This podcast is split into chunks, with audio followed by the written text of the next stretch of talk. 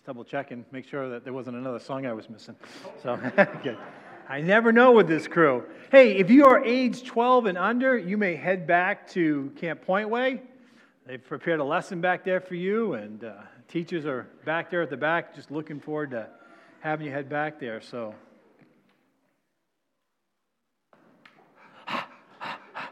yeah, you're not the only one that talks for a living, Joe, but that's good.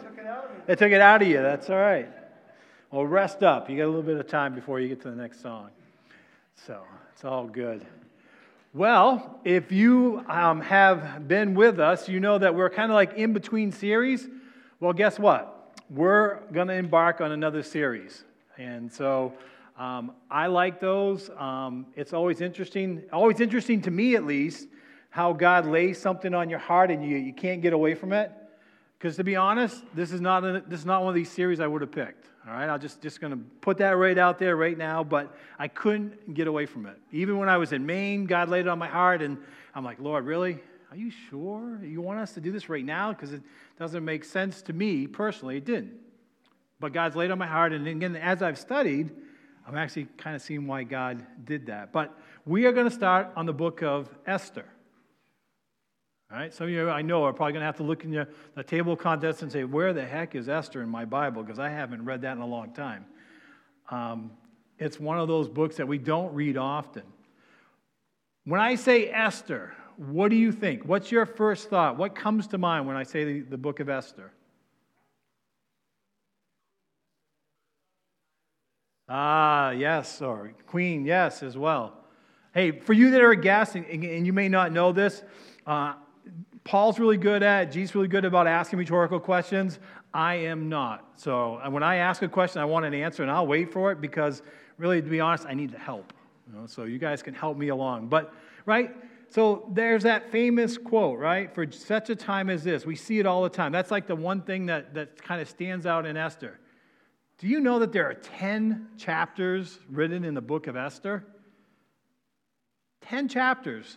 And so if you try to summarize that all in just that one little catchy phrase, you miss a lot. There is a lot there. In fact, the book of Esther is like a lot of the books, uh, like Job, uh, Jonah. It's not really all about the person as much as it is about God. Right? The Old Testament just rings over and over again God, God and his faithfulness, God watching over the nation of Israel who God is, right?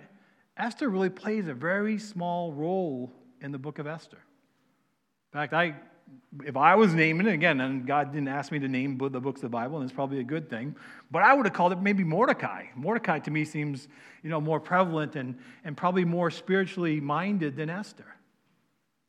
But again, God didn't ask me that. And, um, but there's a lot of question with Esther. Do you know that uh, the church founders really had to wrestle with the book of Esther, whether it should be included in our Bibles or not? Esther's unique. It's a unique book. It doesn't mention directly God not once. Now, you'd have to be pretty blind not to see God throughout the book of Esther, but it's not mentioned. There's no mention of the law, the law of Moses. There's no mention of worship per se. A lot of the key things that the scholars used to look at to say whether it should make the, the canon or not, whether it should be included in our Bibles. But in their wisdom, and thankfully so, it is included. And it's a great story in our Bibles. And it is a story, it's a narrative, it's a, a telling of history. And so it's a little unique in that way as we, we work through it because we're going to go through it as a storytelling type affair. But through that, as God always does, there's nuggets in there, and there's a lot going on. Now, I'm going to give you a lot of background this morning because, again, it really sets up the whole story of Esther. So bear with me as a context, but you know me, I love context because it helps us understand not only what's going on, but what's happening and how God's working through this process. So, the book of Esther is written um, for about a 10 year span, it's a short span of history. You know, for, for history's sake, that's a, a pretty narrow window. But it's that time when Israel is still in exile. It's that time when they are being punished for their getting away from God. They're um, drifting from their moorings. Now, some of the exiles have been allowed to go back. And there's that, that other character that I really do like, Nehemiah, right? And, and Ezra, and they're, they're back in Jerusalem. They're starting to build. But many of the Jews still remained. In fact, Jews never did leave under the Gentile rule. Now, it's not Babylon at this point, but it's the Persians and the Medes. Again, the two kingdoms that came together to defeat the Babylonians. And that's before they go and try to attack the Greeks. So it's that little narrow window of time that we're going to be looking at as we look at this story uh, through the book of Esther. So there's a lot of history going on, but it's, it's a time still that's pretty dark as far as the nation of Israel, or it's, it's at best a time of transition. Right? But Esther doesn't leave. She stays there um, under the Persian rule, and she's going to end up becoming the queen. Joe mentioned it. Spoiler alert. No, it's not spoiler. If you come back next week, you'll find that out in chapter 2. But there's another queen that's there before Esther. And that's what we're going to look at this morning how that comes about and what's going on, not only with the nation of Israel, but more importantly, what's going on in the surrounding area. I love the fact that this morning worked out well where both PJ and Joe mentioned what's going on in Afghanistan and how it affects our country, but also to, to focus on what's going on there and also in Haiti and, and other parts of our world. We can be guilty of it in America here that we kind of get centralized and we kind of get focused and just only see what's happening to us. And that we're part of a bigger world. And we're part of a lot more that's going on. And just because we don't see it doesn't mean that God's still not at work. And I'm trusting that God's at work over there in Afghanistan as well. And so, as mentioned, we do need to pray. But guess what? There was, God was still at work during this time as well.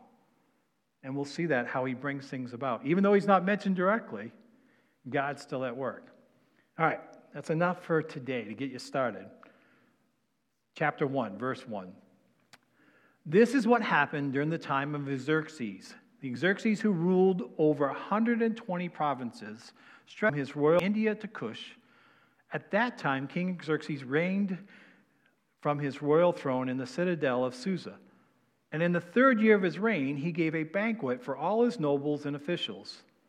The military leaders of Persia and Media, the princes and the nobles of the province were present.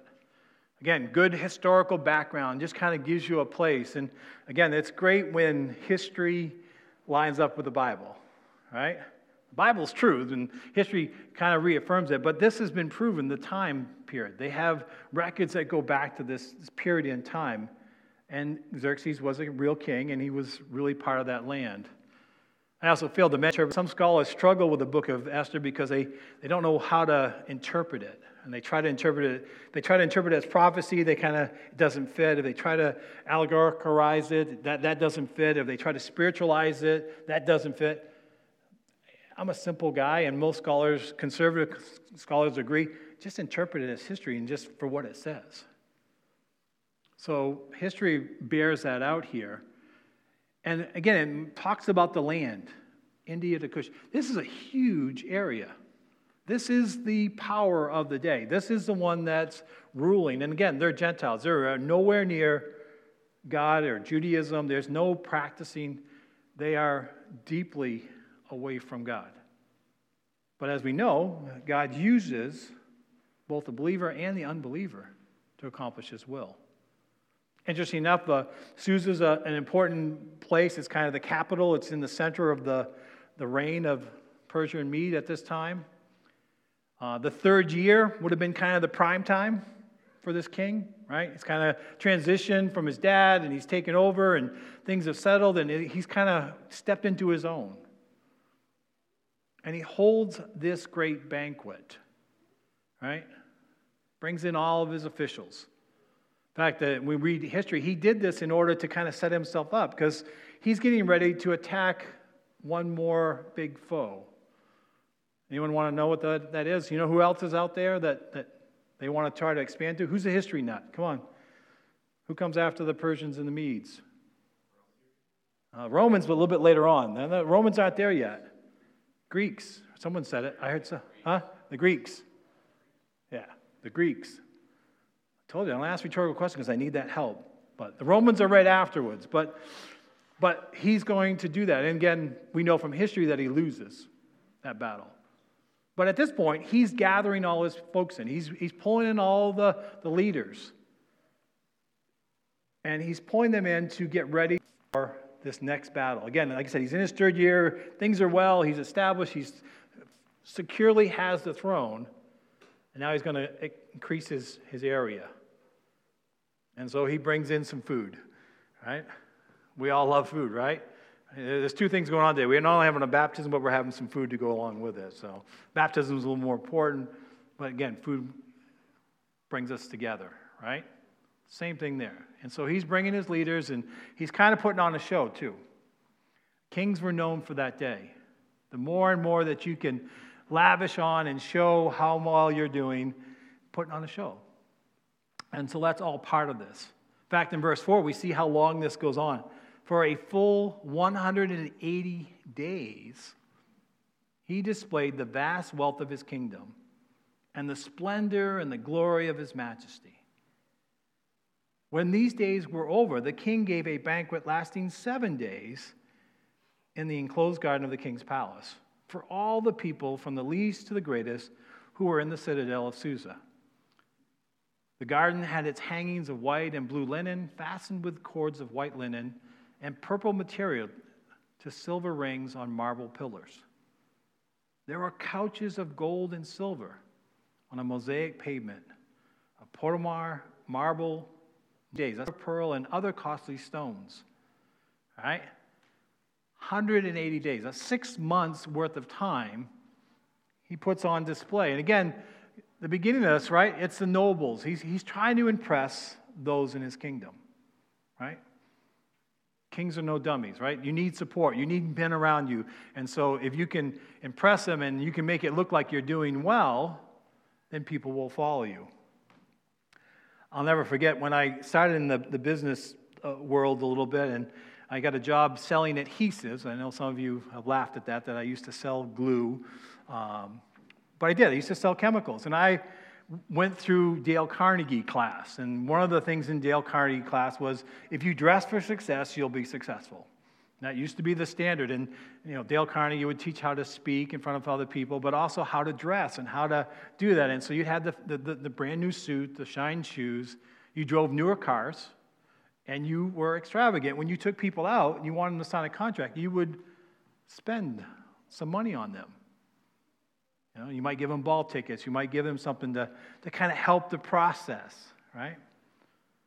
Couldn't help me but remind me back to those days because I would think, man, why can't you just sell them a product that they're going to like and they'll buy it and, and you go on, right? That would be easy. But no, there was that, we'd call it smooshing a little bit. We'd smoosh them. So, King is doing the same thing here. And you can see at the end of it, again, the food comes in, the banquet, and it lasted for seven days. After seven days of food and being lavished on, you'd have the support, right? Most likely. You'd have those people at that point, they'd be pretty enamored with you. They'd want to be like you. Interesting, even some of the details, right? You see here the white and the blue linen, again, representing the two kingdoms forget which is which, Persia or the, the Medes, but those were part of the, the symbols for those countries. Silver, marble. History records of stones, right?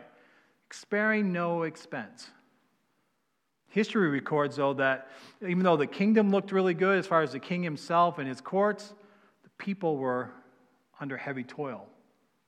A lot of it was built on the backs of hard labor or slaves that they had taken when they conquered the land. So you had this disparity. But at least at this moment, all looks good. And you've got this big party, you've invited everybody in. And in that day, what you needed for a good party comes in verse 7. It says, Wine was served in goblets of gold, each one different from the other. And the royal wine was abundant, in keeping with the king's liberality. By the king's command, each guest was allowed to drink with no restrictions, The king instructed all the wine stewards to serve each man what he wished. All right? And I said to have a good party, you needed a lot of wine. Well, again, this is an extravagant amount of wine. This is in the obviously in the secular world, and so more wine, the more party. And the king even took off the restrictions. Because it used to be people would only drink if the king drank, right? They would only raise their glass if he raised his glass. And so he could control most situations. Again, back to my business world, that used to be part of it as well. You, you would take people out for drinks and you would control. You'd keep yourself in control, but you didn't care if they got a little bit tipsy, sadly. Again, different time. But the king is no different here. He's using that same formula, right? I've also been around enough, and sadly, in my drinking days, that I noticed that when it's free, you tend to drink more, right? When it's free, you're not paying for it, you know, you're willing to, to let things go. And so King purposely does this. Again, he breaks his own custom, but he allowing them to serve abundantly, to, to have a great bash. And again, this isn't going on for just one party. This is a seven day banquet. This is an ongoing thing. Free wine. So you can imagine where things have come to at this point. Right? Free wine, free food, party atmosphere. It's gotten probably pretty wild at this point. But the king's feeling pretty good. He's got the people around him, things are going well.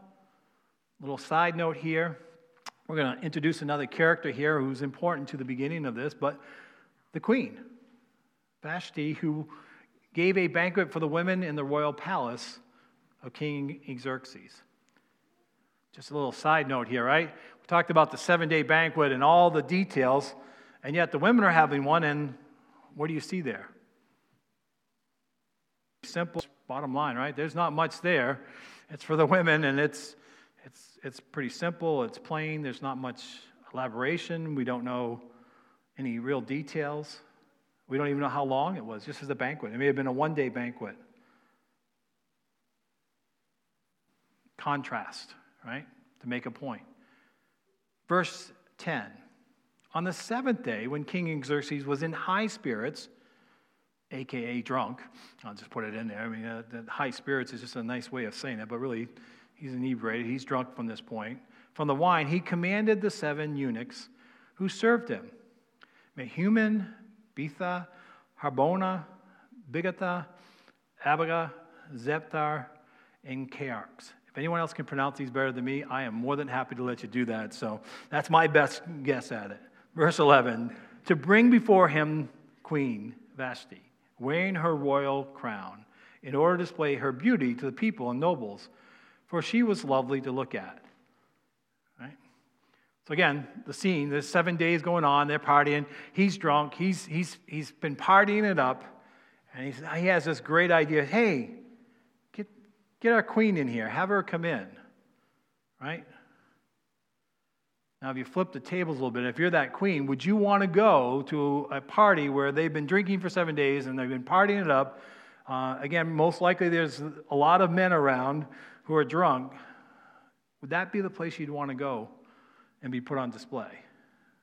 No. I, am watching, I love it. All you women are going, uh uh-uh, uh no way.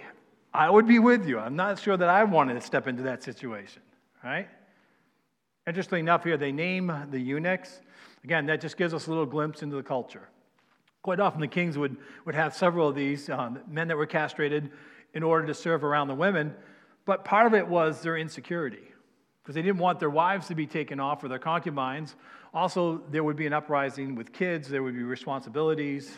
Uh, chance these would be his lead, and so they would castrate the men that would be serving around the women, and these would be his leaders. And many of these held high positions. But again, that's just part of the, the culture of that and trying to hold on to the crown. But he's got this beautiful queen, and he wants to bring her out and put her on display. So he sends for her. Verse 12. But she, like you women, are like, I don't think so. It says, When the attendants delivered the king's command, Queen Vashti refused to come. And then the king became furious and burned with anger. Right? We have an action and we have a response. Right? She is commanded to come. She refuses. He's mad. He's furious. says he burned with anger. Again, that's a, a deep, it just, it's, he's seething. He can't believe that she's not coming. Interesting enough, I read a, a bunch of commentaries on this this week because everyone wants to know the question why did she decide not to come? Maybe just not because of the public embarrassment, but there is a long list, if you want to go look it up, of reasons that people have thought maybe why she didn't want to do it. One, she was worried about her safety. To two, that he had asked her to come wearing just her crown and nothing else. Uh, the other is, you know, because she was pregnant, she didn't want to come. Again, there's a whole slew. If you want to throw one more opinion in there why she didn't come, you can. But that's all it is. It's an opinion. So I'm not going to give you an exact reason because Scripture doesn't say it. The writer didn't think it was important, and so there we have it. That's we just know that she refuses, but the king's response is going to change the direction. It's, a, it's an important part. It's an important piece because, again, this is going to affect not only the kingdom right now that's going on, but it's going to affect Esther when she comes in. Not only gives her an opportunity, but it's going to be that contrast. So we see that here. And so he's angry, he's mad, he's furious. He can't believe that she's not coming. And we have his response here. And so someone must have talked to him a little bit because verse 13 says Since it was customary for the king to consult experts in the matters of law and justice, he spoke with the wise men who understood the times and who were closest to the king. Karshena, Shimra, Amatha, Tarshish, Merz, Marsena, Milcom, and the seven nobles of the Persian Media who had special access to the king and were the highest in the kingdom. Right? So he at least came down one notch. He didn't just have her head cut off or just do away with her at that point he kind of says, All right, well, let's find out if we can come up with a, a law. All right, let's, let's change the rules of the game. There's got to be something that fits this situation. Does this sound vaguely familiar to some things that we see going on in our world today? Right? I mean, I, I, think of our own country. We have more than enough laws, but yet they're never tired of trying to add one more law or to change a law because they didn't like the way one of the other ones read. Well, here they're going to invent a, a new law. Right? They already have a system in place, but it doesn't fit this circumstance. So the king's upset. So we've got to do something. So we're going to bring in some smart guys and we're going to figure out some way to handle this situation. Now, I don't know about you, but I know for me, when I'm angry, especially to the point where I'm, I'm, I'm blowing my top, I'm not at my best in decision making. Right? Anybody else that way? Whew, all right, good. I thought I was all alone there for a moment. The rest of you got to work on your lying. No, I'm just kidding. I'm just kidding. No. But right, we don't. We don't think well. We don't. We, we don't reason well. And so he does at least one right thing. He he calls in some other people. But remember the the back scene, right? He just spent 180 days with his military, his nobles. He's thrown all this party. Do you think those seven men are going to really give him the best of advice? Or are they going to say what the king wants to hear? Who wouldn't be tempted? Right? Certainly, you don't want to be out with the king, and the king's pretty volatile right now, and so your answer is probably not going to be the best. Again, you may not be directly affected, but you don't want the king, if you've got his ear, you're on the inner circle, you don't want to upset him. Right? Whole leadership pr- principle about surrounding yourself with good men and godly men and and people with that certainly applies. Again, these aren't godly men, but they are wise, but yet they're compromised by the situation. Verse 15. Again, like I said, they had laws. According to law, what must be done to the queen? She's not obeyed the command of the king that the eunuchs have taken to her, right? Disobedience, right? Told her to do something, she didn't do it. No, it's just not anybody. This is the queen, and she's beautiful, and I've loved her, and I've you know doted on her, but yet the one thing I've asked, she's refused. And so we gotta we gotta come up with a law. Verse 16. Then Memucan replied in the presence of the king and the nobles Queen has done wrong, not only against the king, but also against all the nobles and the peoples, all the province, provinces of King Xerxes. For the queen's conduct will become known to all the women, and so they will despise her husbands and say, King Xerxes commanded Queen Vashti and he, to be brought to him, but she would not come. This very day, the Persian and the Median women of nobility who have heard about the queen's conduct will respond to all the king's nobles in the same way. There'll be no end of the disrespect and discord. Interesting, isn't it? Isn't it kind of interesting how, how the reasoning here goes, right? Well, if the queen stands up to the king and doesn't do what I said, then our wives are not going to do the same thing, and we can't have that, right? Again, we looked at it, right? It was pretty an unreasonable request. Again, we unfortunately we don't know the exact reason, but whatever it was, we're going to assume it was a good reason to not do it. But yet, the, the, reason that we got to do something is because now this could affect the whole country. Right? Again, a little cultural. During that time, women were, were, were down on a different level than men. Men had the rule, and, and women were subservient to the point of right there with slaves at times. They had to do what their husbands said. There wasn't usually a lot of room for wiggle there. But there was this fear.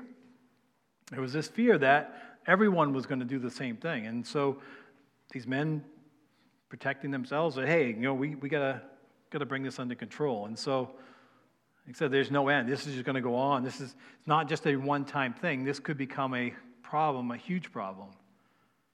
So here's their idea. Here's their, their way out or their, the way of figuring it. Therefore, if it pleases the king, let him issue a royal decree, and let it be written in the laws of Persia and Media, which cannot be repealed, that Vashti is never again to enter the presence of King Xerxes. And also let the king give her royal position to someone else who is better than she. Again, this is a sentence to a life of poverty right? To go from the queen all the way down to nobody, that's a, that's a pretty harsh treatment. Right? It's a special law, again, showing the outcome. If you, again, this is how people would read that. Well, if I don't do what the king says, then I'm going to be ostracized. I'm going to be kicked out. Again, the queens in that day had it pretty good. Again, we don't know that here exactly from the scriptures, but we do know that they, they were treated really well. They would have a, a crowd of them. There's reference to all the access that they would have the beauty products, the food. They were well taken care of. We actually get a little bit more of that in Esther because you don't just switch queens overnight. There's a process. They had a process for doing that, a testing period. But you know, it's interesting. We're not going to just get someone like her, even though she was very beautiful and she was a strong woman. We want something even better, right? We're going to, we're going to go for something even better. That searching, that endless search. And so it's a consequence. And so they make this proclamation, they make this new law in order to get out of this. Verse 20 Then, when the king's edict was proclaimed throughout the vast realm, all the women will respect their husbands from the least to the great right? From the least to the greatest, right? The hope was that, hey, if this happens with the queen, then all the women will fall in line. They'll all do the same thing. I know enough about women that that's not always the case, right? They're all individuals. Our wives are unique, right? A lot of them are great leaders among their own right. But again, that's what's going on in this time. And that was the hope of doing this. All right, as we round out this chapter here, the last two verses. Again, the, repercussions or the result of what's taken place. The king and his nobles were pleased with this advice, so the king did as Memucan proposed.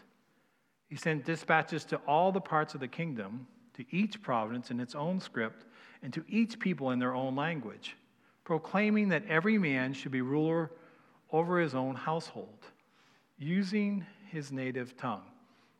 A couple things that are kind of interesting here. The talks about the dispatches sending out. The, the Persians actually were known for their communication. They were actually known that they were really good at sending messengers out. They would pick the fastest of the fast and the most reliable men, and they were good at getting the word out. Now, it wasn't texting or some say it's have today or instant message, but again, it was pretty good for that, that day. Some say it's as good as our mail system is today as far as getting to places. I'm not sure if that's saying much in today's context, but no, sorry, you that deliver the mail, I'm, I'll apologize now. No. But they were good at getting the word out because they wanted it out quick, right? Because some time has taken place here, and the longer this goes, the more the fear is, right? The fear is driving, and the king's anger is driving the motives for changing the law. And so he gets it out there quickly. All the ends, again, it's a vast territory, but he's getting it out there. But look how he even changes the law a little bit. It's interesting. It says, Every man should be ruler of his own household. Right? Well, that's not exactly how that first read, right? It was just more about the king and the queen and their relationship. But now it's going to everybody, and it should be ruler of his own household. And again, giving more authority to the man. This would not be a great passage for, for women's rights by any means. Right? This is a step backwards. They even have less than they already had. And then, as an add on or a, an addendum, right? We see that quite often, right? Our, our Congress does that often. They'll add things to, right, their, their wish list. Well, they throw in this little tidbit here, and it's interesting, but it says, using his native tongue. Uses the opportunity. King is no dummy. He's using the opportunity to, to change something that's been going on. Because what also was happening in households wasn't uncommon for, for mixed marriages, but mom, because she taught the kids, especially when they were young, she would teach them in their own language. Makes sense. You know, it, it makes it easier to communicate. And quite often, for the sake of the family, it was just easier for the dad to use whatever mom used for her native tongue. But in a way to control, which is wrapped in this, again, this could almost seem like a good law in some ways, but underneath there's an undercurrent. It's saying, no, no, we, we don't want the women teaching the children they are man. We want them to conform to us. Trade language was Aramaic at the time, and so they kind of, no, you can't teach them in their own native. You got to teach them whatever dad speaks, right? It's got to be his way. Again, giving him more control, more power. So that is the backdrop. That is all the, the laying out of all the, the scripture to get to actually when we see Esther next week in chapter 2. Is God still in control? Yeah. Even though God's not mentioned, even though we have a king, even though we, we see some corruption, is God still in control? Yeah. God's still in control of the situation. He knows what's going on. And again, it's part of the preparation for what's yet to come. Right? Because even though many have started exile, many Jews are not there, there are still Jews there, and God still cares about those people. God still is sovereignly control and cares about his people. Does God still care about his people today? Yeah. Does God still care about those believers in Afghanistan? Uh, talk about bringing something to real to life. Absolutely. And we sang that song, we pray what God prays, right? Align ourselves with God and we need to care about those folks as well. And so it's a great reminder. It was timely, and again, I couldn't have lined it up if I wanted to, but I believe that's part of what God's been speaking. And we'll see as the weeks go how God uses the passage in Esther. Bow with me, please. Gracious Heavenly Father, we just thank you for your word that is so alive and real today, Lord, and how it can impact us. Lord, help us not to fall into the, the traps of old, Lord, that we learn from the history, the history in our Bibles, Lord. Lord, as we spend not only this morning, but the next couple of weeks studying the book of Esther, Lord, may you speak to us. May you help us to glean from it. May it dig down deep to our hearts, Lord. And Lord, not, uh, let us not forget that you are in control and you care about us and you love us. We ask this all in Jesus' name. Amen.